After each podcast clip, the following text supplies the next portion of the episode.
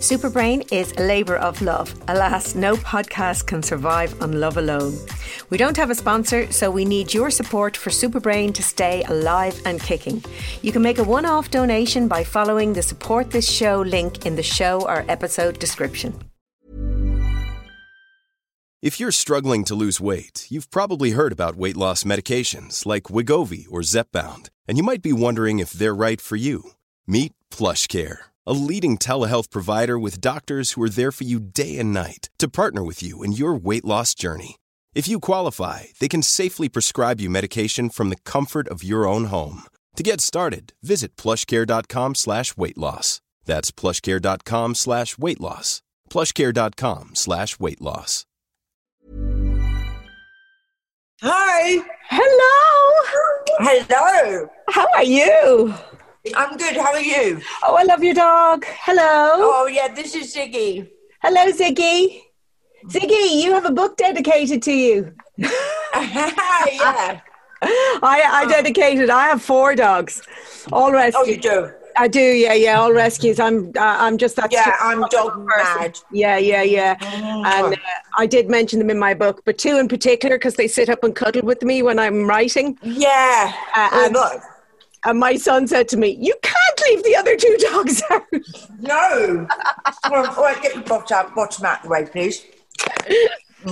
I love the spectacles. Oh, I've never worn glasses in my whole entire life. Yeah, well, life. they actually really, really suit you. So and I enjoy wearing them now. I find Yeah, it a little bit. of You know what it is? I find it a little bit of like, just, uh, like comfort, like I'm not sort of barefaced to the Yeah. world. Do you know what I mean? So when I'm having to do like I just did Women and Home panel, where there's like amazing presenters, you know, on there, and these women that just speak daily for for their their their work in their industry, and then I'm a bit like, oh gosh.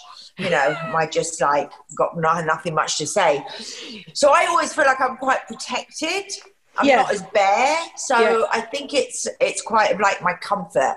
Normally, I pre-record the intro, but actually today I'm going to start with the actual intro, and then we can kind of get chatting into the nitty gritty. Okay. Hello and welcome to Superbrain, the podcast for everyone with a brain. My name is Sabina Brennan, and my guest this week is the amazing Meg Matthews, author of the new hot Navigating the Menopause with Attitude and Style. Meg certainly knows a thing or two about attitude and style. In 1997, she was the most written about woman in the British press. Only Princess Diana and the Spice Girls garnered more column inches. A former music industry PR, Meg was also an event planner and designer. She has now found her mission in life, which is to empower and support women through the menopause. Yay for that. Indeed, in 2018, she was awarded Inspiring Public Figure of the Year by the Inspirational Leadership Trust. Meg is also founder of megsmenopause.com, which is a fabulous open source of information and advice dedicated to empowering women through honest and frank discussion of all things menopause. Meg, absolute congratulations on your book. It is a must read, I think, not only for women coming up to and going through the menopause, but also for younger women, because young women, for example, like your daughter, um, and I want to make sure I pronounce it right, Anne. Yeah. Yeah, Anais. It should be Anais, but we've just said Anais. Yeah, it should be Anais, but people can't. So everyone just calls her Anais. I used to call it a so you've nay got it right. because wasn't there a perfume, a nay, a nay? Yeah, a nay, a nay.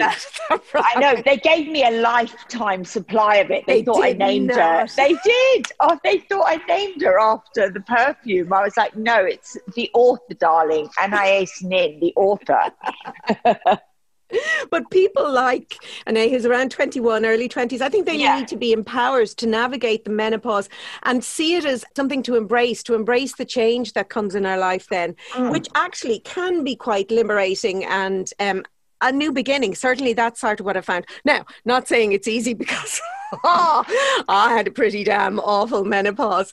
Your book is, though, incredibly accessible and it's a combination. I really like the style of it. It's not intimidating and it's a combination of personal stories, practical tips, and insights from an impressive number of menopause professionals from gynecologists to psychologists to GPs to scientists to sexual health practitioners, nutritionists, physiotherapists, just that list let you know how menopause can wreak havoc through all aspects of your life. And there's a lovely piece near the start of your book which lists kind of, I think it's 34 symptoms of the menopause. And you can proudly say, or not. I know. You had 32. I had 27 uh, when I went through that list, um, but 32. Yeah, so I had no no knowledge of the menopause. I used to hear people talk about it, and I actually used to say in my head, "It's not going to happen to me. It's not going to happen to me. Gosh, never going to happen to me. I'm not going to be like that." And friends of mine that were going through it. So I was probably 40 and I had friends that were probably about 48. That difference between 40 and 48 is huge. Mm. You know, it is really huge. And and I used to really, they used to be going, oh, yeah, I'm on age. I used to think, oh, God, it's just so not going to happen to me. Anyway, before I knew it, all these things started going like sort of started happening in my life like uh, the anxiety not sleeping overwhelmness of life like i couldn't leave my house i would catastrophize over everything so mine was a lot of mental health issues to begin with. So more than the physical issues, because I didn't know that my period stopped because I had the Mirena coil. Right. So I'd had it for five years. Then I'd put a new one in at 45. So I had another five years to go. So I was one of these people that had the Mirena coil but didn't really have periods. So to me, it wasn't, you know, watching how was um, my cycle going and what day was this. So I wasn't in tuned with it at all. I had the Mirena coil, I had spotting. Oh my God, a bit of spotting, whack a Tampax in, whatever, you know, that would be it. So I never was really in touch with my cycle. So the period thing I didn't think about, but the mental health stuff that hit me was like, so depleting in my life. I mean, I didn't leave my house for three months. I know. I was thinking I was, about that when I, when I, was reading that. Like, that's horrific. But now in the pandemic, it's kind of going, loads of us are in that state. And I know. I, in a way, that's quite good because people can see how awful that is in a way to not leave yeah. your house because you can kind of sort of oh I didn't leave my house for 3 months but now that we're all sort of living through that people can see that. It's very easy to just kind of go into yourself yeah I mean sort of felt you got social anxiety. Yeah really social anxiety that I would like feel that I'd go out the house and then I would just feel that I was like you know I couldn't really hold eye contact with people. I just was like this underlying anxiety, but I couldn't put my finger on. And I've been back to the doctor and I've been on antidepressants for like really just never thought I ever wanted to take anything like that. But two years coming up to this, I was just like, you know, give me antidepressant. Just, you know, okay, so what? I felt like I was saying, like, I'm the Stepford housewife. Just give me a Valium, give me a, an antidepressant. I thought, gosh, I don't care. I'm, I'm, I'm 49. I just don't want to feel like this. Take it away because nothing could take it away. The breathing, the meditation, the walking in the morning, the eating healthy, everything I was trying to do was not working. And I really thought that the colourful 90s, which they have been very well documented, had caught up with me because my mum used to say to me, Now, Meg Matthews, this is really going to catch up with you, all this lively living that you're doing throughout the That's 90s. a nice way to describe it, isn't it? Lively. Well, yeah, she did. Yeah, she didn't really say that, but I wouldn't want to say what she was saying. Oh, it's all right as a podcast. Always seem to be That's a bit too happy. You always never seem to go to bed until the next day. yeah. So, you know, um, so all of a sudden I was thinking, oh my God, maybe this is the 80s, this acid house scene, then the Britpop scene. Oh my God, I felt Colourful Life is completely, maybe it's now come out yeah, and yeah. it shattered my nervous system. And I'm the one 10 years later. We don't know. There was no one ever said, you know, if you took ecstasy and you went on the acid house, no one knew what was going to happen. So, as well as that, I kept thinking that is what it is. So, I was a bit frightened as well, considering thinking they're going to find out what this is. They're going to find out. So, my brain was kept saying, you know, yeah, let's keep going to the doctor, but also at the same time as well, when they gave me the antidepressants and then nothing was working. And I was just like, this is just horrendous. Anyway, as a recovering the thing, the alcohol- thing about antidepressants is they impair your cognitive functioning. You know they, they actually you know impact in a way they can actually lead to and contribute to brain fog. So when you're taking that then you may not be able to think clearly and actually even learn new because we'll talk about it a bit later cbt so antidepressants can interfere with your ability to switch up up those and, and learn new ways of thinking.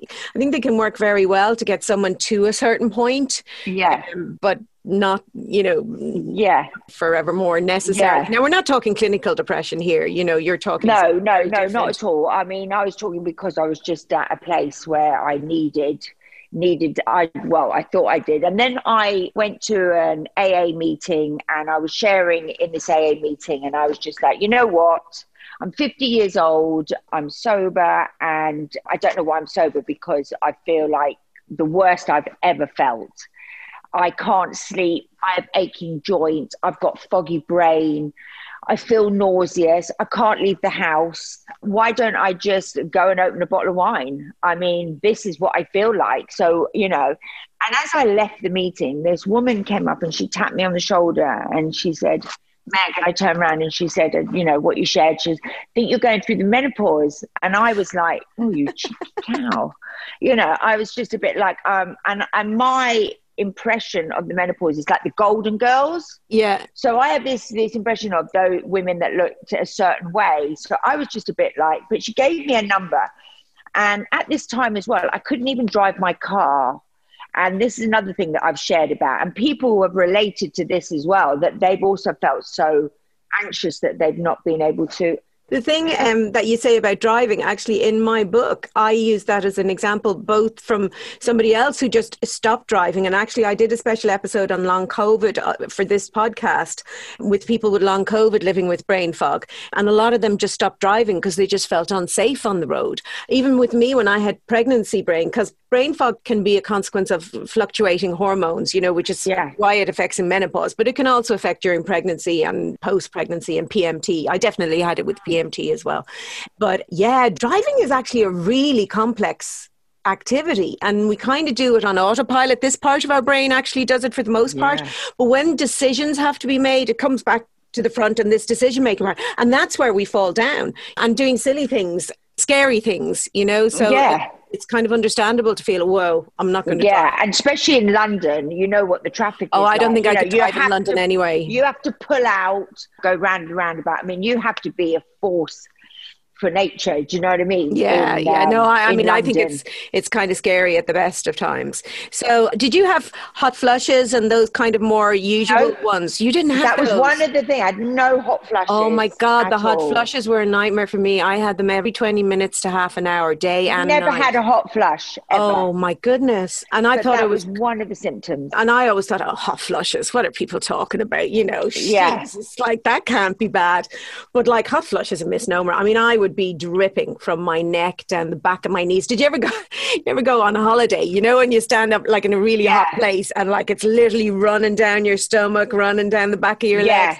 And I'd be trying to be in work or up, standing, trying to give a talk, and this would be happening. And I would feel like I was going to keel over, like really, Yeah. literally keel over. And then the night sweats as well, having to change. Yeah, I had the night sweats and I had the night sweats. But um, actually, when you say that about the leg bit, maybe I never got the hot flush here. But as you said about the legs, I did used to like be in restaurants and be sitting down for like a few hours or whatever it is in a restaurant, and nobody else ever seemed to get it. And I used to always think, God, the I'm back on these soaking. PVC soaking. and I just think I'm going to get up to go to the loo, and my dress is either going to show these sweat marks Yeah. or my trousers are. But now you've said it, it's Yeah, so- back. Yeah, yeah, So yeah. No, it's funny. Be a form of it because I would think I'd be like, oh my gosh. I'm soaked. Um, yeah, yeah. yeah, and I because people like- tend to talk about it as sort of from the chest up, but I yeah, had it but when you everywhere. talk it, yeah, when you talk about it from the bottom downwards, I didn't seem to have it here, but I definitely now Yeah. you, you, you Yeah, say it, no. it was like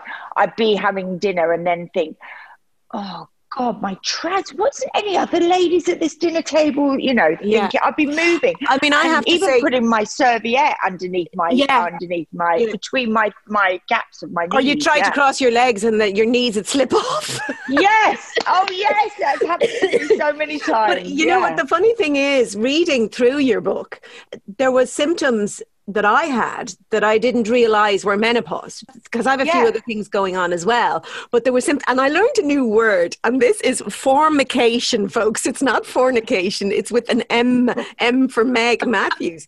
And actually, it means a sensation or a feeling of spiders or ants crawling yeah. all over you. Oh my God, I used to get that. It's horrible. And yeah. I got a lot of itchy skin and those kind of creepy, yeah. I, I mean, itches on the palms of my hands or the soles. Yeah, I mean, I often catch like watch stuff back and I don't even know. And I'm and like, the, yeah. There, here. Yeah. yeah. It seems yeah. on the shoulders. Yeah. Like doing this. And I look back and I'm like, why am I scratching so much? Yeah. You know, I have, like, I actually even have scarring going down now from actually scratching so Yeah. Much. I would like look actually and look at my legs at night and see, and I'd sort of get up and I'd look and it looked like I'd been. Yeah you know, ravished by a tiger. Yeah, yeah. Because and of, course that's, that's our um, brain, you know, kind of hyper responding in some way. Yeah, it, it's not giving the appropriate response. You found HRT worked very well. Yeah, for you. Amazing for me. Which was the body identicals, which is derived from the yam.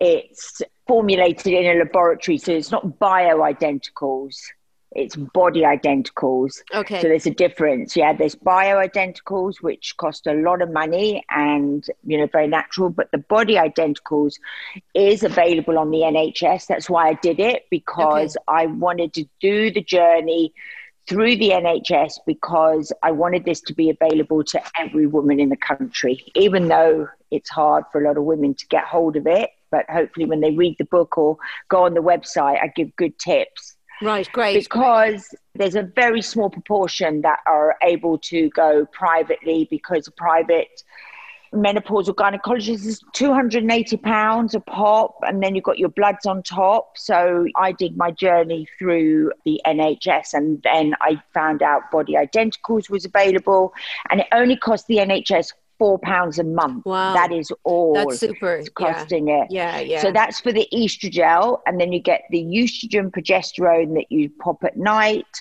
and then you get testogel, but you have to be referred to a menopause uh, clinic by your GP for the testogel the testosterone because your doctor can't give it to you because of course it wasn't made for a woman it was made for a man so they can't prescribe and, it and to you. And the thing is, you know, men and women have testosterone, and yeah, have even more testosterone than they have estriol. Yeah, I'm glad you said that because I often say this, and everyone goes, "What?" And yes. I'm like, "Yeah, we're twice as much in our twenties. Yeah, yeah, you know? no, absolutely, absolutely. It's it's it's far too simplistic to say male hormones and female sex hormones. It's also oversimplistic to call them sex hormones because they're involved yeah. in, in, so many other oh. activities. Oh. And I think what people don't realize is that hormones are these general messengers. You have neurotransmitters in your brain which act mm-hmm. very, very quickly and get, you know, allow you to speak and talk and move and all those instant. Yeah. Whereas hormones are sort of like this longer lasting messaging system that gets the whole body, or should if it's working properly, the whole body on the same page in terms of, of messaging. Yeah. And the thing is, you have testosterone and estrogen and all those receptors in your brain. So they're involved yeah. in, in, in, lots of different activities. And that's really evidenced by the fact that there's so many aspects of your body and your functioning can be affected by just a lowering of estrogen. You know, it's involved. Yeah so many aspects. Not everybody can take HRT. A few years before I went to the doctor at all, I mean, you'll know as a woman, sometimes you just feel like yeah. a crazy person going to the doctor with different symptoms. Yeah. You know? Eventually, I went because I just couldn't cope anymore. And she put me on a HRT. And within a week, I was like down this black hole of depression. Like I was just, and my father had, was called manic depression at that time. And I just said, I'm not going there. Sorry, sorry. That's always yeah. my big fears. Uh, and so I rang her and she said, come off it straight away. It's a side effect for some yeah. people. So she said, I'm going to send you to a gynecologist because you need to figure out what to do. So he yeah actually went there, and you talk about this in your, uh, or one of your experts talk about this. I can't remember which which one. You might remember the name, but she talks about the vasomotor symptoms, which are those, you know, the sweating. And I was actually prescribed clonidine which is a vasosuppressor. Mm. It's actually a blood pressure drug. So rather than yeah. working on my hormones, what it did was it dampened down the mechanism, you know, the flushing, yeah. the blood pressure itself. So it didn't work brilliantly, but it worked quite well. You know, it made yeah. them less awful. But then after a couple of years, it sort of stopped working, and I went to the gynae, and he persuaded me to try a different HRT, a synthetic one. And he said, Oh, you won't get depressed. You won't get depressed. Please just try it for six weeks. And of course, Idiot tried it for six weeks. Sure, within 10 days, I'd gained over a stone. I have an autoimmune disease called Sjogren's. Oh my God, the pain that came back at fibromyalgia. I couldn't walk. I couldn't think straight. I should have just rung him after a week, but he had just said to me, try it for six weeks. Um, and when I went back into it, he went, Oh my God, what am they I? They always say like six weeks. Oh, he just said, Oh my God, what did I do yeah. to you? You were a different woman. And I went to my rheumatologist who said, He should have known not to interfere with your hormones oh. because it'll kick you off again. Anyway, oh. anyway. Um, but that's just sort of for, for anybody out there, you know, who sort of feels they've tried yeah. and it hasn't worked. It, it doesn't work for everybody, but when it does yeah. work, it can work amazingly. And, you know, it may be a case of, and this is not my area of expertise. This is me just talking as a human being. You know i think it's got to be trial and error till you find yes. what, what works right yeah. for you. Yeah agree. And I think books like this are incredibly helpful in that regard because you really do cover that broad spectrum of things and approaches. And one thing that I really do like is you're so fearless. It's great. Uh, you know, your complete honesty about your own experience. Uh, we have dry vaginas, the whole lot is all in there. But I'm really, I suppose, because of my area of interest in particular, but you do talk about, yes, the dryness and issues with sex. And I will come to that before we finish. But you talk about brain fog and mm. the mental issues you had. And I think there really are taboo, particularly as women. And now we're in this sort of what they call the sandwich generation. You know, we're going through menopause while we're trying to hold down careers, put kids through mm. university, and possibly look after aging parents with yeah. dementia or whatever. And we're just pulled to all ankles. And we're also dealing with all this change in our body. That in itself is kind of enough to put your brain under stress. But I think a lot of women, certainly myself, myself when uh, my own mum had dementia. And so when I felt that my brain had just really slowed and wasn't working quite well, I mean, from my history working in soap, I had an incredible memory because you just had to take in tons of script. Yeah spew it out. Then I went to university, and it's so funny. Being a soap actor helped me get A grades in university because wow. huge amount. that photographic memory. I could just, I was well tuned to just taking loads of stuff, information in, holding on to it, and spewing it out. Yeah. And it really did, you know. And I, I mean, my daughter.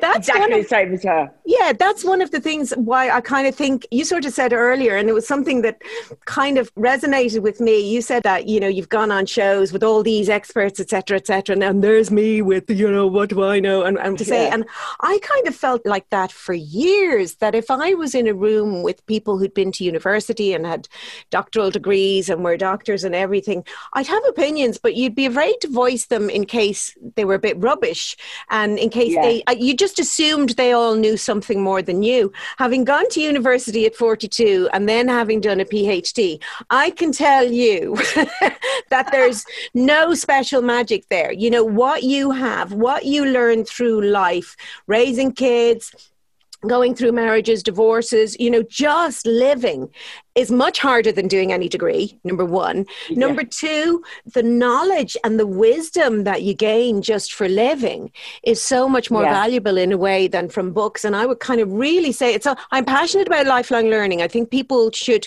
but it doesn't have to be academic, you know, learn a bloody instrument if you want, or carpentry, well, yeah. whatever, but keep your brain active. But I really would love to sort of say to people, don't be intimidated because people went to university. They most probably learned stuff off by heart and spewed it out in an exam. They may not even have understood it. And you might actually have much more insightful stuff. Or even if you say something stupid, it can spark a conversation that yeah. sparks innovation and ideas. And I did yeah. read another interview where you had talked about, and you obviously love animals and you've been an animal rights advocate as well. And you had said, you know, you would have liked to have been a vet at some point. And I think the interviewer said to you, oh, well, go for it, go be a vet. And you actually, I think your response was, oh, I wouldn't be intelligent enough. And I just want to smack you for saying that. Right? you, you, are. Oh. Yes. No, you are Thank more you than intelligent enough. But I do think you found your Meg Mojo here with the menopause yeah. thing, you know, and, yeah. and stick with that. I think you're doing an amazing job on that. With regard to the taboo I just mentioned about the brain fog, and you had sleep issues, and they all kind of contribute contribute to that? What can we do to get people talking more about it? One thing you've done in the book that I really like is throughout the book, folks, when you read it as well, it's lovely. I really got great comfort out of this. You have lots of very famous people with their quotes about mm. menopause, Kim Cattrall and uh, Angelina Jolie, yes, Winfrey. Yes. What, what, I've been surprised about is I'm going, is she menopausal? Oh my god, I didn't yeah, she no, I know we all did that. I know. Oh, oh, but you have one for Davina McCall, and this is yeah. just me quoting her, and she says, "Forgetfulness and fogginess were torture. Sometimes my kids would look at me as if to say, "Who are you, and what have you done with our mother?" Now I know in my own book I've written that so many people have said to me, and I felt it myself, that with brain fog, you lose yourself. Who, yeah. who am I anymore? And it's, yeah. it's really scary. Yeah. Did you find that? Yeah, no. I mean, I would um, just forget, like, things that you take for granted. So, like, you know, daughter's birthday, you know, 27th of January 2000. That second to have to think about it makes you think that you might be going a bit mad. Mm. And this is the first time that I used to sort of put things down to my mum, like, where did I put the car keys? Yeah. Um, and I was always think that was always my mum going out the house. Where was her purse? Where was the car keys? And I remember standing at the door thinking, oh, here we go. She can't yeah. remember where she's put anything. And then I would be the same, you know, where's this and where's that? And at that moment, it is a little bit like, oh, this Mother's Day, celebrate the extraordinary women in your life with a heartfelt gift from Blue Nile. Whether it's for your mom, a mother figure, or yourself as a mom, find that perfect piece to express your love and appreciation. Explore Blue Nile's exquisite pearls and mesmerizing gemstones that she's sure to love. Enjoy fast shipping options like guaranteed free shipping and returns. Make this Mother's Day unforgettable with a piece from Blue Nile. Right now, get up to 50% off at BlueNile.com. That's Bluenile.com. A lot can happen in the next three years. Like a chatbot may be your new best friend. But what won't change? Needing health insurance. United Healthcare Tri Term Medical Plans are available for these changing times. Underwritten by Golden Rule Insurance Company, they offer budget friendly, flexible coverage for people who are in between jobs or missed open enrollment. The plans last nearly three years in some states, with access to a nationwide network of doctors and hospitals. So, for whatever tomorrow brings, United Healthcare Tri Term Medical Plans may be for you. Learn more at uh1.com. At the beginning, you don't really notice it. I just used to think, oh, what, you know, just me. It's just me. Like I'd always say, I'm so clumsy, you know. Yes. And clumsiness is a symptom of brain fog. Yes. So clumsiness is a brain fog issue. A lot of people don't realize yeah, that. bumping mm, into things, yeah. missing things, you know. And when these things are all happening to you, it's not until it triggers and when it triggers it's quite frightening mm. it's like you know because in before i just laugh it off i'd always be laughing like oh god i'm so clumsy oh my gosh i'm so this but then all of a sudden it's like no this mm. isn't this is this is I'm something a bit worried different. now. Yeah, yeah, yeah, yeah. I'm I'm a bit worried. And then when you start to worry about something, you know, I thought, oh my god, I'm getting dementia. Yeah. My mum had dementia. My mum also had mine. Know, she yeah, died. Yeah. So my mum died um, in a hospice of dementia and osteoporosis, and was bedbound for two years. Yeah. So that's another thing with osteoporosis. That's why I'm so passionate about it because I got diagnosed at 48 you know. But you've reversed like, some of that through lifestyle. Yeah, which is fantastic. And you have to taking that in Western in, medicine. Yeah, in the book, guys, you, the drugs. You have to read that, and that is why it's really important to get bone density yeah. and those kind of things tested. Because here's the thing as well: the relationship where people often don't see these things, and you'll know with your mom. Like you'll often hear people saying with an older person falling, and they'll say, "Oh, they fell, and then after that fall, they just went downhill." But falling increases your risk of developing dementia. Yeah, they're related, and the frailty. So, like that's what I just say to women you have got to exercise. You have got to do your yeah. exercise, but you've got to do your strength exercise and your balance exercise because you've got to keep yeah. those bones and muscles in really good health. skeletal is looking after every muscle. Yeah. Your skeletal is holding everything together, and it's so important. And for me, being diagnosed with osteoporosis at 48, and I accidentally fell. I was climbing on a three meter wall and I fell backwards. I was trying to break in my house. I left the back door open for the dogs. Time. and I was no, I wasn't actually at all. I was just like, I just, That's a rude question. Just, no, I wasn't. I was just coming thinking back in- from Sunday lunch, and Anais decided to go back into town and go shopping, and we only had one set of keys. I was also thinking, you know, I've done this jump so many times. I used to jump up, pull myself up over the Which wall is pretty hard. Yeah, yeah. which is hard. But this time I just didn't have the body strength. And that was another thing, which was like, oh. And I fell backwards and I put this arm down and it just went like that. But of course, when I went to the, the hospital, I didn't say, I just fell off a three meter wall. I said I tripped over. And of course, they said, oh, tripped over, broke your wrist. We'll Yeah, send you for a DEXA force. scan. Yeah. And I was like, the DEXA scan. And I was like, oh, what's a DEXA scan?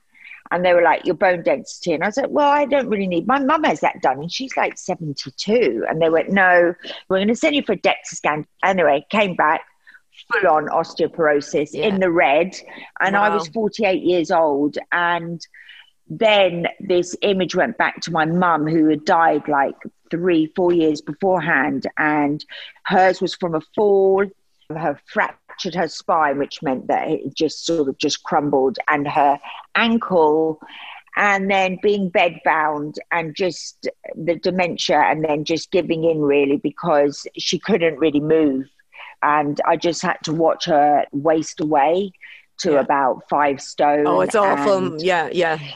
People don't realize that with dementia. I mean, you know, skin and bone in the end, and you can't eat Yeah. or swallow or any no, of those things. anything. No. And I should say to people as well, it's not just your bones either, because I have a little bit of bone wasting, but I have it in my jaw. So I'm at the it risk of losing my teeth. I don't want to lose my teeth. you know? no, I've got I've one tooth missing there. Mm, There you go. I know, yeah.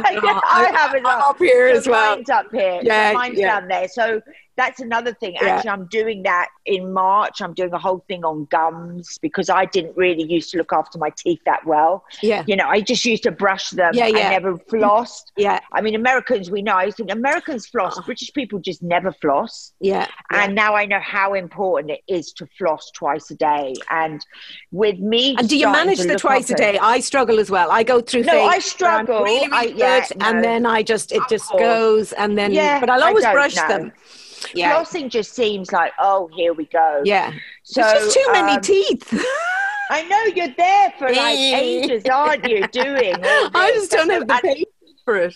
and the brushes. But you know, even though when I lost this, it was a crown, and then they said to me it was the bone density. So they said you can't even have an implant, and I was Yeah. so embarrassed. I was like, oh my Uh, gosh, Yeah, you know. And it's kind of scary like- that you feel that sinking Yeah. feeling. Yeah, yeah. I think yeah. you know dentures. Here we come. You Oh, know, no. and and I'm like, wow, I'm going to be 55 in March, and then it starts to affect everything. And this is why it knowledge is power. Yeah. I really believe, and that's why I wanted young women to know that perimenopause, even from like your early 40s, which I think back to the way that I drunk and the way that I did stuff. I remember like my cycle was never had like you know I had PMS for like a week where I would Yeah. like want to eat loads of chocolate and stab my boyfriend. I often would you know but I would scream Yeah. at my children as well, which was just awful. yeah. So you have the PMS. to- uh, the red, and actually, you describe having that in terms of you know you'd go over the top if your daughter's bedroom was in a mess. yeah, You like know? like it's just that yeah. that's irritability, and that's your brain. It It kind of yeah, it would love an excuse, but it was like coming out the bedroom. I've been looking for an excuse, you know, the dishes left in the sink and the bedroom a mess and trainers by the front door, you know, anything. But then would just leave me to just go, wow. That's the thing about this whole, you know, when you put Oh, it yeah, under the brain fog thing is, and you, you Yeah. said it too. I only realized when I kind of came out the other side. You mentioned it there. Someone cracked a joke. Your partner cracked a joke about your Oh. inability to cook very well or something like that. you know, you Yeah. lost your sense of humor. And it was only when I came out the other side that I realized, oh my God, I lost my sense of humor for a few years. Yeah. I just didn't really see the funny side of anything. You know, and that it's critical for your joy of living, but it's also like laughter and smiling are nature's natural stress buster. So if, if you're not laughing and smiling, your stress is building up. Stress, yeah. And that's the other thing. That natural joy had gone, you know, the one from here, from within your heart, that Yeah. one that you really just get from there. A good belly laugh. When you're going through this, I was like, wow, when's the last time I properly had Yeah. a good belly laugh? Yeah. Because everything was just trying to hold myself together. That there wasn't a point where I was just like, oh, Yeah. I just feel fine. It wasn't like that for Yeah, years. yeah, yeah. It- it's just absolute overload. I just kind of want to move on because, uh, first of all, it was in a context because CBT, cognitive behavioral therapy, is something that you went through, taking you on your journey to sobriety. But it's something that, and you can work with a specialist. But what I really like in the book is you say, look, CBT is something that you can do for yourself. So with the CBT, I actually swapped that to tapping. Okay. So when I was doing the book, I you have to remember I wrote this book like two to three years ago. right. anyway, so basically, I love CBT, and you can definitely get it on the NHS, and you can definitely teach yourself with it. The thing I'm into now is I'm going to take about it because this is really working for me at the moment is a tapping. Okay. Either you have um, you can have elastic band here that you flick. So for me, when I'm getting quite anxious, I can tap certain parts of me Yeah. and it calms me down. So for me, this is my new thing at the moment. So I'll have Yeah. to be, update my website.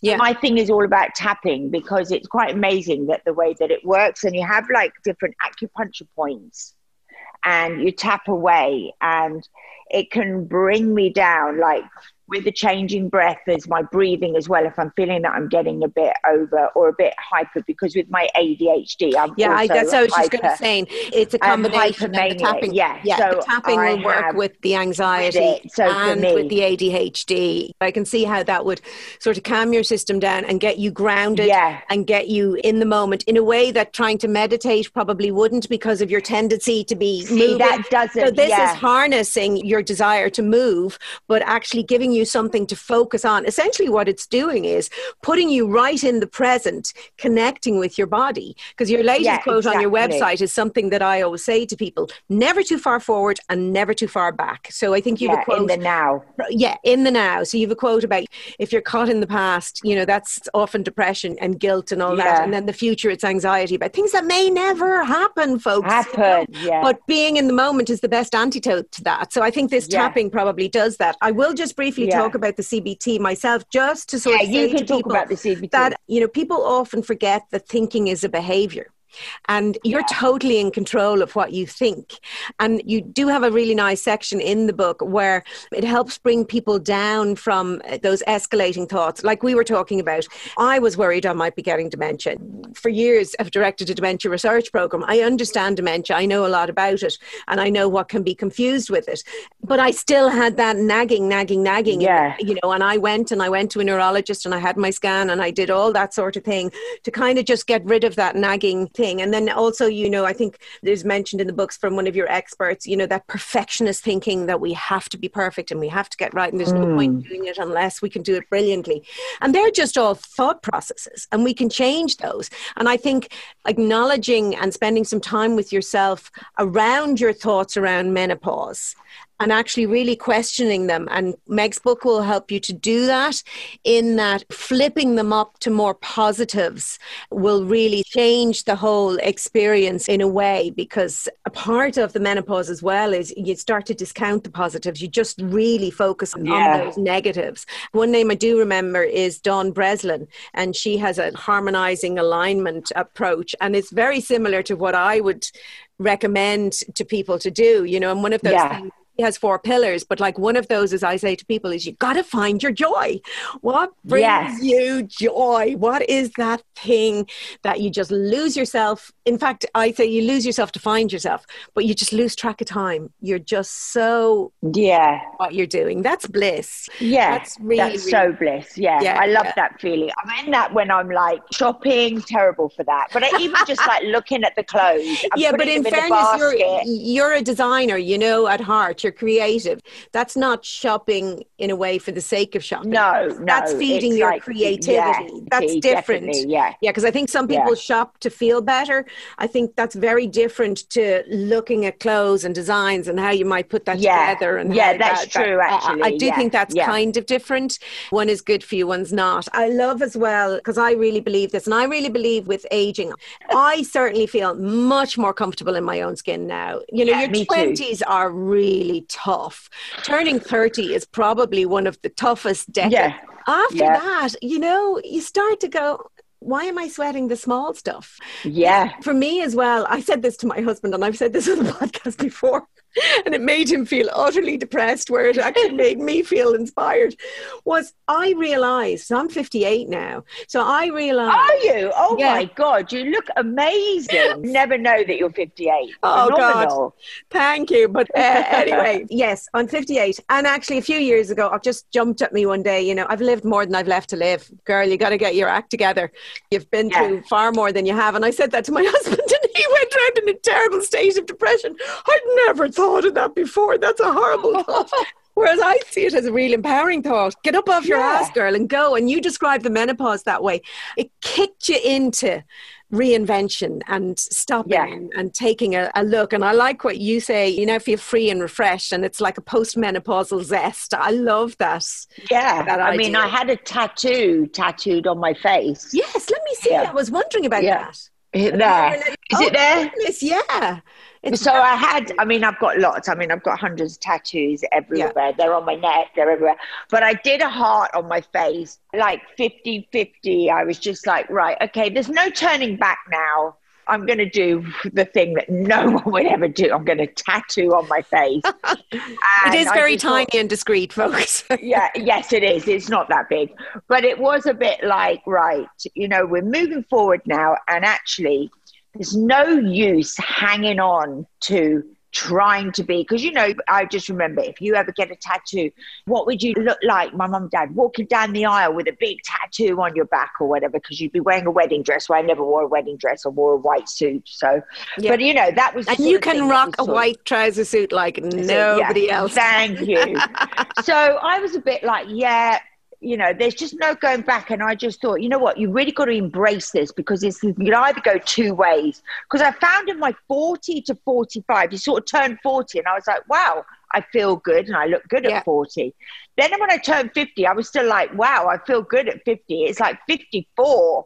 And then, I mean, you're 58. But like Yeah, when yeah. you turn 50, that's nothing. I tried to say people that turning 50. Yeah, because I'm kind of going, I say that every It was nothing. You know, you have this We're gonna 50th be birthday. 60. I'm going to be 59 in June. Like, but you know what? Fuck it. It's just a number. Yeah, it doesn't really matter. It's a number. And I number. It- refuse to buy into these ageist. Um, it's just I'm really passionate about ageism, Meg. You know, it's Yeah, yeah, everywhere. me too, And it's yeah. no wonder that women feel so bad about ourselves. Everywhere you go, you walk in. How not to look like me? Like, Yes, you know, as if there's something wrong with Yeah, you. Now, no, yes, I look, know. I buy into it. I get my hair colored. I was really, really Yeah. dark. I have to go blonde because I look like a crazy woman if I actually color my Yeah. hair the color it used to be. But I started Yeah. to get gray hair in my 20s. When I had my first kid, when you're dark, that can kind of happen.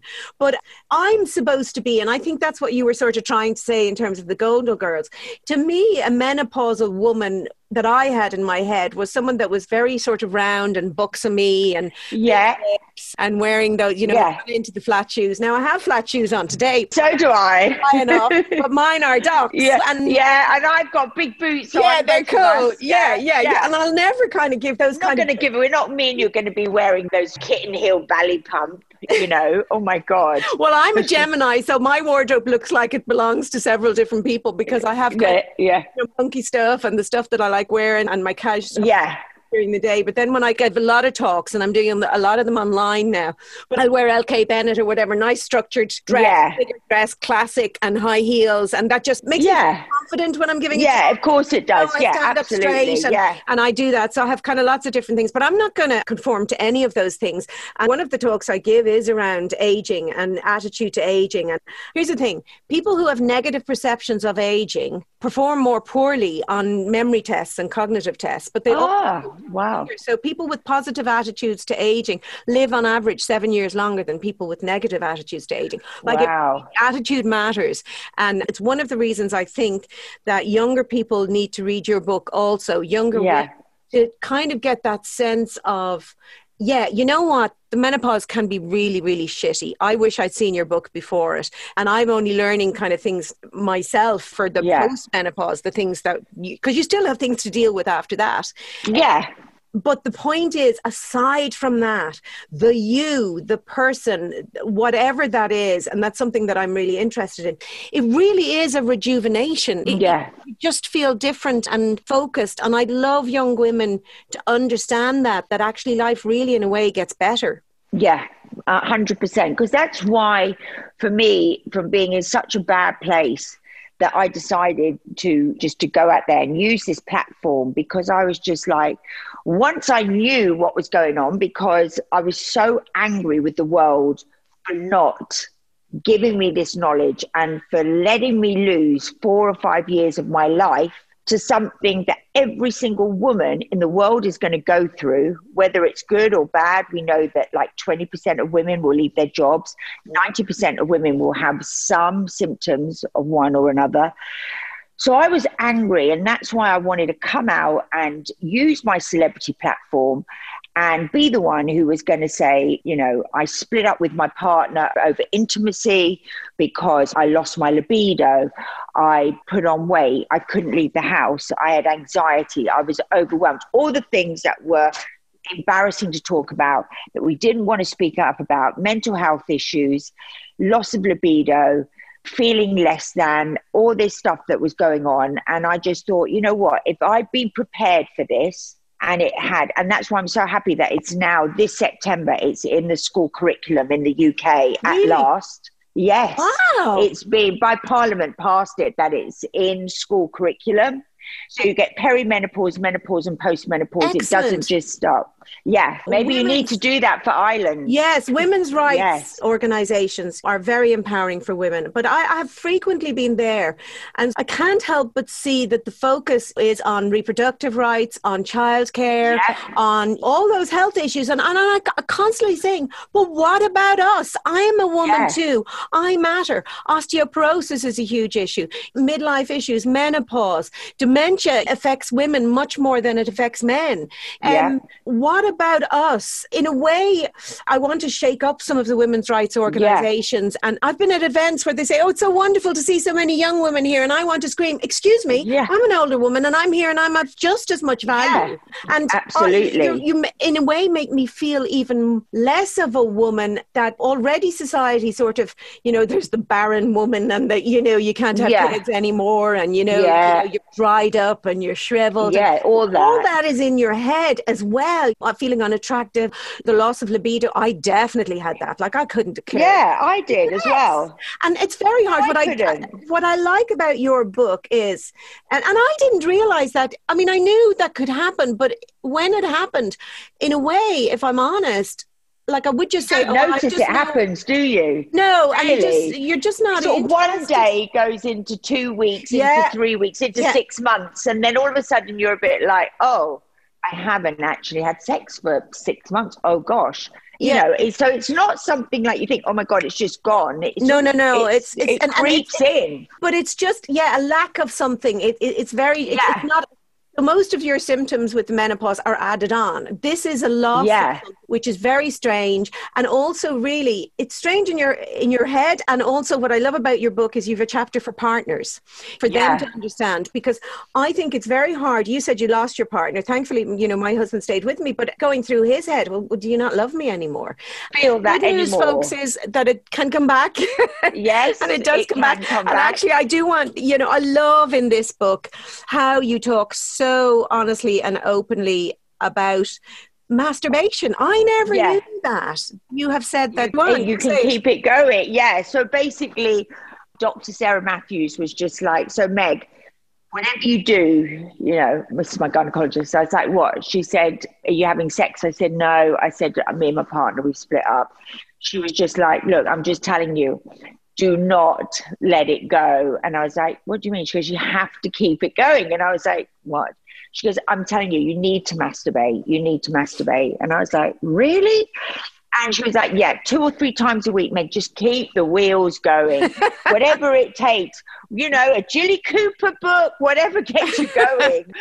And I was just thinking, great, you know, watch a bit of erotic. And there is erotic sites, you know, not like porn sites, but, yeah, you yeah. know, like Cosmopolitan and magazines like that do the top 10 erotic sites or whatever. So, whatever it takes and it is really important because when you do go into the menopause as well, when you stop having sex, it's probably like anything. You know, we used to say when I was younger, when, you know, you'd finish with a boyfriend and you go, oh, I haven't had sex for ages. But, you know, once you haven't had it for like two or three weeks, you're like, oh, you don't miss what you're not getting. Yeah. But the thing is, it's harder to climax when you're in the menopause as well. That's another reason. Another new so, piece of information that I didn't. Yeah, we know that scientifically it's harder to climax. These are fabulous comforting pieces of information for people to yeah. use. And know? don't be embarrassed about, you know, buying a bullet or whatever. I mean, I'm going to bring out this amazing sex range of toys. They're coming out in April, and really gone in there and tried them and looked for the women and they're, you know, amazing set of I great, loved a piece great in, ones. A piece in your book because you have to remember I come from very narrow-minded Ireland and would have been at 58 brought up, you know, where actually I think masturbation is still a sin in the Catholic Church. I'm not a Catholic, but I was I raised think that it way. might be actually. Yeah, yeah, I'm yeah. not a Catholic, but I was raised that way. So, so those things for us, even over here, uh, younger women yeah. are much better. But if you talk about women my age, you said that you were surprised to meet women who said they've never masturbated, you know, and I mean, that's actually not surprising here in the way we were brought up, but also yeah. the open talking about the use of sex toys. And I loved lubricants. Try it on your nose. No, I know. these products I made from the start. Do you know what I mean? It wasn't like I was the face of. I put every ingredients together, the packaging together. It was everything that I could not find where I went into a chemist, I couldn't find an intimate wash that was vegan and natural, and I couldn't find a balm, and I couldn't find a lubricant, and I wanted something that was next to my bed with teenagers that would come in that didn't say KY jelly or Durex yeah. on it. I needed something. It just looked like a hand lotion next to the bed and was very pretty. And the same in my shower. The reason I did my intimate washes because everything was like veggie fresh or Femfresh. Yeah, and to I mean, me, yeah. I never even knew what that was. I thought that was for women had smelly vaginas. Yeah. I did all my life through my 20s, 30s. Used to see that in a chemist. I thought that was for women that had problems. I never knew it was anything to do with a and pH also, balance. like, douche, one of those is, am I saying that right? Yeah. But when I was growing douche, up, douchebag yeah. was a, like a horrible name yes, to call people. Name. There's all those kind of things sort of in there. and, yeah. And I, I had a revelation. One thing I do when I'm doing my talks is I say, look, we brush our teeth every day, but we don't pay attention to our brain. You need to have a brain health. Yes. But actually, you opened my eyes here as well in this regard, in that, you know, you moisturize your face every day. But yeah. I actually never thought about moisturizing my vagina. Your vagina, I know. No, and the thing is, a lot of us, uh, myself included, I have a, a episiotomy. And it's funny, I didn't yeah. realize, but I have noticed that scar lately. Yeah. I can sort of feel it again. This is probably very, very uh, intimate, but anybody who's had an yeah. will know that after you've given birth, you can feel that scar for quite some time. Yeah, of course you can. Yes. And it's tighter yeah. and, and tighter, you can notice yeah, it I know. you're having, uh, yeah, having I've got, yeah yeah, that's something that can happen actually then when you go to menopause because uh, yeah, uh, there's the loss of moisturizer that can start yeah. to feel tighter and you can feel that again like a scar almost going yeah. kind of going because it's back. exactly because you know like as a baby girl when your vulva is very plump the same as our faces are and then as we get older our vulva gets thinner and yeah. thinner and that's why you know loads of women we get UTIs we get, you know, infections because the plumpness isn't there anymore. Yeah. It's like the outside of the lips, they're not as plump, so they're not as protective. You've just reminded me as well. Meg does say, right? She tries everything. She has tried all sorts, everything. Oh, yes. Um, and you actually went, though, for a vaginal rejuvenation. Yes, I did, yes. What does that involve? so, very silly. So, basically, what it is, is I went to Dr. Sarah Matthews in the Portland Hospital. Is this for women that have given birth and for women in the menopause? So it goes right the way along. So basically, it's like um, is it like a filler for like, your face? No, Oh. there's no injections. It's just a heat. It's where they put like a cold gel on, and then there's a probe, and it goes in and out and around, and basically it makes all the collagen, so it plumps back up like Right, they do okay. on your face with these different machines, but they do it down there. So basically, it helps your pelvic floor. Okay. And then also it plumps everything up again. So it brings all the collagen and all the blood supply. So what happens is, of course, all this blood supply goes to your clitoris and everything starts and the probe and it's hot and it's warm. so I had to have my girlfriend on there with me, with the nurse, because I was like, so there was three of us in the room. So I didn't feel so one to one because Yeah, yeah, it yeah. is- you're very holding the thing going, oh my gosh, oh my gosh, oh my gosh, like this. And it's about 40 minutes and So- it's so one you- a month. You just did your Meg Ryan. Meg Ryan, yeah, yeah, yeah, yeah. There so we we just go, had a, yeah. Harry- a Harry Meg Met Matthews Sally. version, but this time for, for Harry which Yeah. But yes, uh, but it really worked. I mean, I looked because I just, you know, lots of women do not look at their vaginas. I think if you can get in front of a mirror and have a look and see what you've got there and what your vagina looks like in your vulva, and, you know, because there's also five different cancers. There's not just ovarian. So you should, you know, just always keep an eye on it as well because the other word, which is vaginal atrophy, yeah. there's a new word as well that when they took my coil out, she said to me, Oh, you've got white skin. And I just said, Yeah, I know. I've had thrush for like a month. I've been using Canesten. She said, Oh, no, that's not thrush. She said, That's the start of vaginal atrophy. Well, then when I went and typed in vaginal atrophy, I was like, Oh my God, that is horrendous. I mean, it literally is. You know, Wasting. it's Atrophy painful. means waste, wasting. Yeah, and women, you can't wear a pair of jeans. People can't even sit down. I mean, the horror stories. And Jane Lewis, if anyone is suffering, has written a really good book on vaginal atrophy.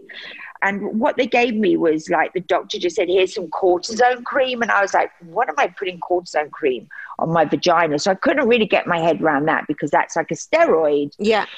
But that's another reason why then I started to really think, oh my God, I'm just using my normal shower gel and I'm scrubbing my body and I'm scrubbing my vagina and under my arms. And I'm like, I have to look after this. I don't oh, use my shower gel on my face. Yeah. You know, I don't scrub with my shower gel. My shower gel goes up to my neck.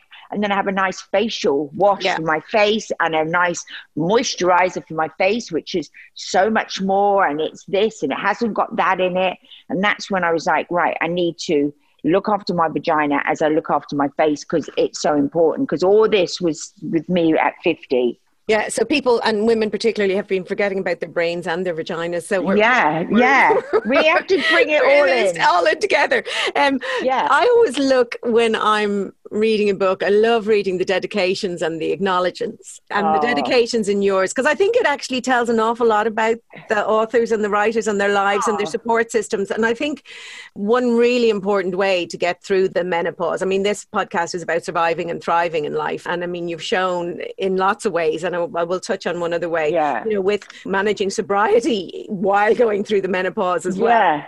Is pretty incredible. But you've actually gone on to thrive. You've taken what was a really, in terms of the menopause, a really difficult point in your life, and you've now turned it into. Yeah. You're an entrepreneur. You've written a book, and you're passionate about it. And I think that's a fab way to turn difficult challenges into something positive. Yeah. But we can never do any of these things without support systems. And you have listed. You you look like you're very fortunate. You have quite a few. You have Oscar, I believe, was a dog you used to have. Yes. I know, Yeah. Heartbreaking. Ziggy, I had the pleasure of meeting. He's out being Meeting. walked. And Yeah. then you actually mention Neely Moore, Pippi Lala, Steve La- Hyde. Yeah. Uh, amazing that you have such support. I have to say, I'm very heavily. Oh, but I do as well. not, oh no, but then even better. And then in the back bit, I have another little bit which oh, where's it gone? I think I put it on my last page. I say thank you to my local health centre. Oh, fabulous. was it for the yeah, okay, yeah, yeah. You also actually say that the book is dedicated to the light of your life, Anais. And I have to say, in my research, I went to have a little look. You know, it's a picture, Yeah. pictures of her, and she's absolutely stunning and beautiful. But I ended up going down a rabbit hole of looking at pictures of her with you and her with her dad, and it is. Yeah, Oh my god. But it is incredible when she's with her dad. Dad, she is the spit of her dad. Spitting image When she's with dad. you, she is the image of you. Yeah, it's quite Isn't- mad, isn't, Isn't it? it? And I kept going, no, maybe it's just that photo. And I going, no, you No, she is that, you know, that Yeah, perfect sort is of that. Per- yeah, yeah, half a real half and half. Yeah, Yeah. without a doubt. And I have purposely avoided mentioning your former husband because I absolutely hate when inspirational women who've achieved so much in their own right Yeah, are you. defined and described by who they were married to at one point in Yes. their life. I will mention him because I do want to ask one Yeah, you question. can now. Thank you, because uh, you know Yeah, it's fine. fine, It's down the list now. So you were, of course, married to Noel Gallagher of Oasis, and really during the height of Yeah, oh, I remember coming on the Late Late Show. Oh, actually, Oh, really? Even in the nineties, yeah, when you had the guy with the grey hair. What's his name? yeah, yeah, he passed away in the last year. Yeah. yeah, Gay Byrne. Yeah, I came on with him. I think in like about 1998. Yeah, I mean, it was incredible. It was huge in Ireland. Yeah, and do you know what? I wouldn't. Sorry, Noel, but I wouldn't have been a particular Oasis fan. But I knew Yeah. lots about you, Yeah. you know, and the the Appletons, and you know, there was kind of a little Yeah. gang of you that were just yeah, I never saw you as, you know, the girlfriends of. You had a strength of your own, Yeah. you know. Uh, but unfortunately, press like to often put women Yeah, in that no, yeah. secondary they did. position. They did. But in one interview that I read, it kind of jumped out at me as something that I would have found quite challenging. Obviously, divorce in and of itself is Yeah. it's a huge Yeah, challenge and to come out. And also, Yeah. you've obviously done a wonderful job in terms of your daughter uh, with both of you. It just seems like Yeah. it's a really healthy Yeah, she is. I'm very lucky. Yeah. yeah, starting on her own career. And that's what I was going to ask you. Another thing around the menopause that is so difficult is then your kids up and leave, but she's still living Yeah. at the moment. No, no, she's No. not. She's moved out. Yeah, she moved on the fifth of January. She Oh, moved just this out. year. Oh, did you Yeah. cry? Did you cry, cry, cry? No? Yes? No. Why? No. No. No, And you're so no, close to her. Because do you know what I think it is? I think because she went to boarding school. Ah, right. Okay. She really wanted to go to boarding school, and I wanted her to go to boarding school because I'm an only child, and I went to boarding school outside Oxford, and Okay. it was the best thing that I ever did. Because you got another family, so to speak. Another family. I was uh, learn everything. I met amazing people. It was the best thing. So, as Anais being an only child and living in the centre of London, I wanted her to go to boarding school, and Right. I didn't actually have to persuade her. She was like, I read Malory Towers and was like, Yeah, I want to yeah. do that. I want to be Malory Towers, and I gave Anais Malory Towers, and she was exactly the same. So I think that's why it wasn't so much of a shock because she was a weekly boarder, so she'd go Monday mornings and come back Friday. That's the So nicest kind of Wednesday, really, isn't it? Because Friday, it's yeah. yeah, Just it's just like days. working week. Yeah. And then also, she was in on her second year of uni. She also moved out because she's at Camberwell School of Art. So she'd already moved out then with her friends. So she was already in a house with four friends. But then, of course, she only did a few months and then it was lockdown. So she came home. Right. And then also, she has a boyfriend. Her boyfriend lives on a farm in Dorset. And she spent a lot of time there as well. Okay. So So you were kind of used to it. yeah, so it's it, one of my I'm quite sort of used to it. I miss her like mad, but it's not like I'm like, um, you know, if the house is like. So you didn't get you didn't sort of get that empty nest thing. I got no, the terrible. and- empty nest syndrome, and it's so weird because my PA this morning, when we were about to talk about things, she wrote on there "empty home." She actually wrote "empty home syndrome," and I was like. She said, "Look, right now." She went, "You know, It's not uh, empty. It's full of you and full of your personality. empty load. No, she said things you should talk about the planet, Meg, sustainability, and she said maybe you should talk about empty home syndrome. And I went, well, I don't, I haven't got that. No, you don't seem She to have, and I don't. I don't have it anymore. I'm loving it. That again is those kind of things. They're transition periods, you know. But I mean, I cried my eyes out because my son's boyfriend, my youngest guy's boyfriend, moved in with us when he was about 19, um, Right. his parents didn't accept. Yeah. So, Yeah, so he lived with us for four or five years before they got married. Then they got married. yeah.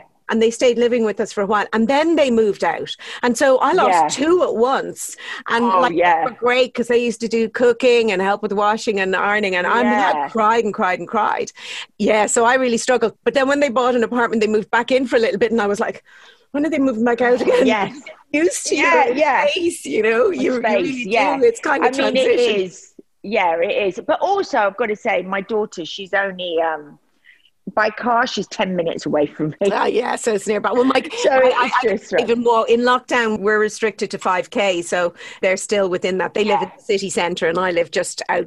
You know, yeah, so you can just walk there. Yeah, My other son, he's a doctor now, and he's down in a hospital down in the Midlands, and that's kind of been a bit of a worry over COVID and stuff. But Oh, I can imagine being Yeah. a doctor in the hospital. Of course, you'd worry, wouldn't yeah, you? Yeah, no, that was kind of a bit stressful. The the one thing I did want to mention, and I did say that I mentioned Noel, and it was that I read in an article. I don't know how far, uh, how long ago this article Yeah. was, but it was that you and everybody always thought the Wonderwall was written for you. Yeah, And then I just thought this was so nasty. And, and Yeah. how, how you go, all of a sudden, when you were getting divorced, he said it wasn't about you. And I just thought- really moving because I'm going to quote you said, but all of a sudden, when I was getting divorced, he said it wasn't about me. So I don't really understand.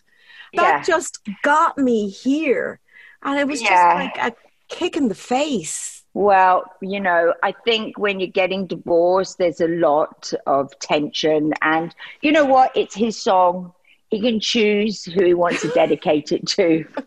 You know, I, I'm quite happy with whatever he says. You know, it's his song. He knows. Yeah, He's see- the one who truly knows the bottom of his heart, you know.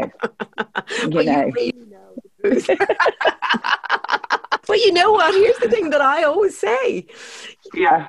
there's no absolute truth because it's all our perceptions of what things happen. So that's why different people Yeah. Different things in different ways.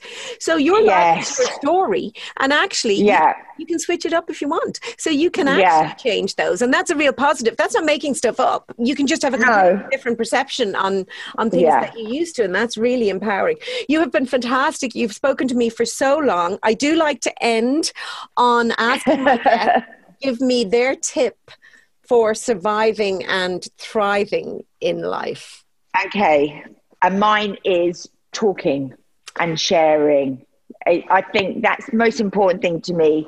Without my phone, like in the morning when my head starts to go, I pick up the phone and I call a girlfriend or I call someone that, um, as we know, Pippi Lala or Neely Moore, as I say in the book, for me, it's all about talking what's going on because a problem aired is a problem shared always. And it Oh. takes the power out of anything. And another person's perspective will always bring it back to me. Like I will get like a, a bill and then be like, oh my God, the boiler, the boiler bill. Oh my God, I'm losing the house. Can't afford to pay the mortgage.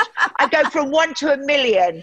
My head, that's what it does. It, Yeah. All of a sudden, I'm homeless because I've opened it and I've got a, a bill for the boiler.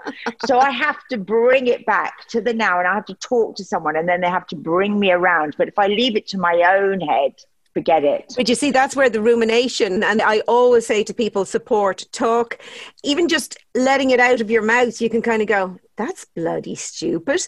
Do you, do you know, even Yeah. just hearing yourself say it. So I would sort of say to people as well, if you don't have access to an incredible support system like Meg has, and a lot of people are missing their support systems through lockdown Yeah. and stuff, maybe people had friends at work that they could casually say something, and it's very different and harder to pick up a phone and say, Can I talk to Yeah. you? I would advise people do that. Pick up the phone. People will Pick oh, up the phone. I think you're so right. Needed. Make people the love to be effort. Needed. Yeah. and make that effort, and they'll probably You're find that they want to want it.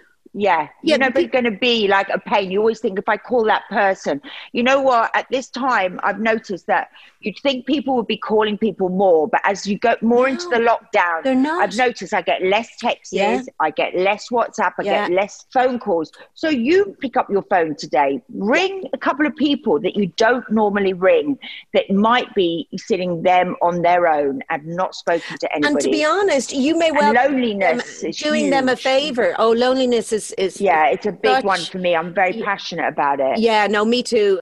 But even if you just can't connect, write it down, get that thought out of your head, put it on paper, because then your brain doesn't have to keep it going round and round and round and round in Yeah. a circle. I often say to people, if you find you're ruminating at nighttime, you know, that's when your anxiety, have a notepad beside your bed. Just write the bloody thing down. And I often say, a thing, Yeah. if something's really bothering you, say, okay, I'm going to deal with that at three o'clock on Tuesday. You make an appointment with yourself, put it Yeah. in your diary. I'm going to deal with that worry at three o'clock on Tuesday.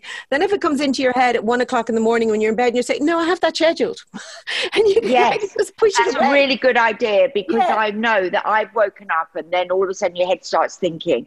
Like I woke up about four o'clock this morning and it's quite usual because I'm the 5 a.m. Yeah. clubs and I love that Robin Sharma wrote a book, The 5 a.m. Club. So now I don't feel like I'm oh, I must neurotic. check that out. The 5 a.m. Yeah. It's by Robin Sharma. I think he wrote The Ferrari and the Monk. He's that famous Okay. writer.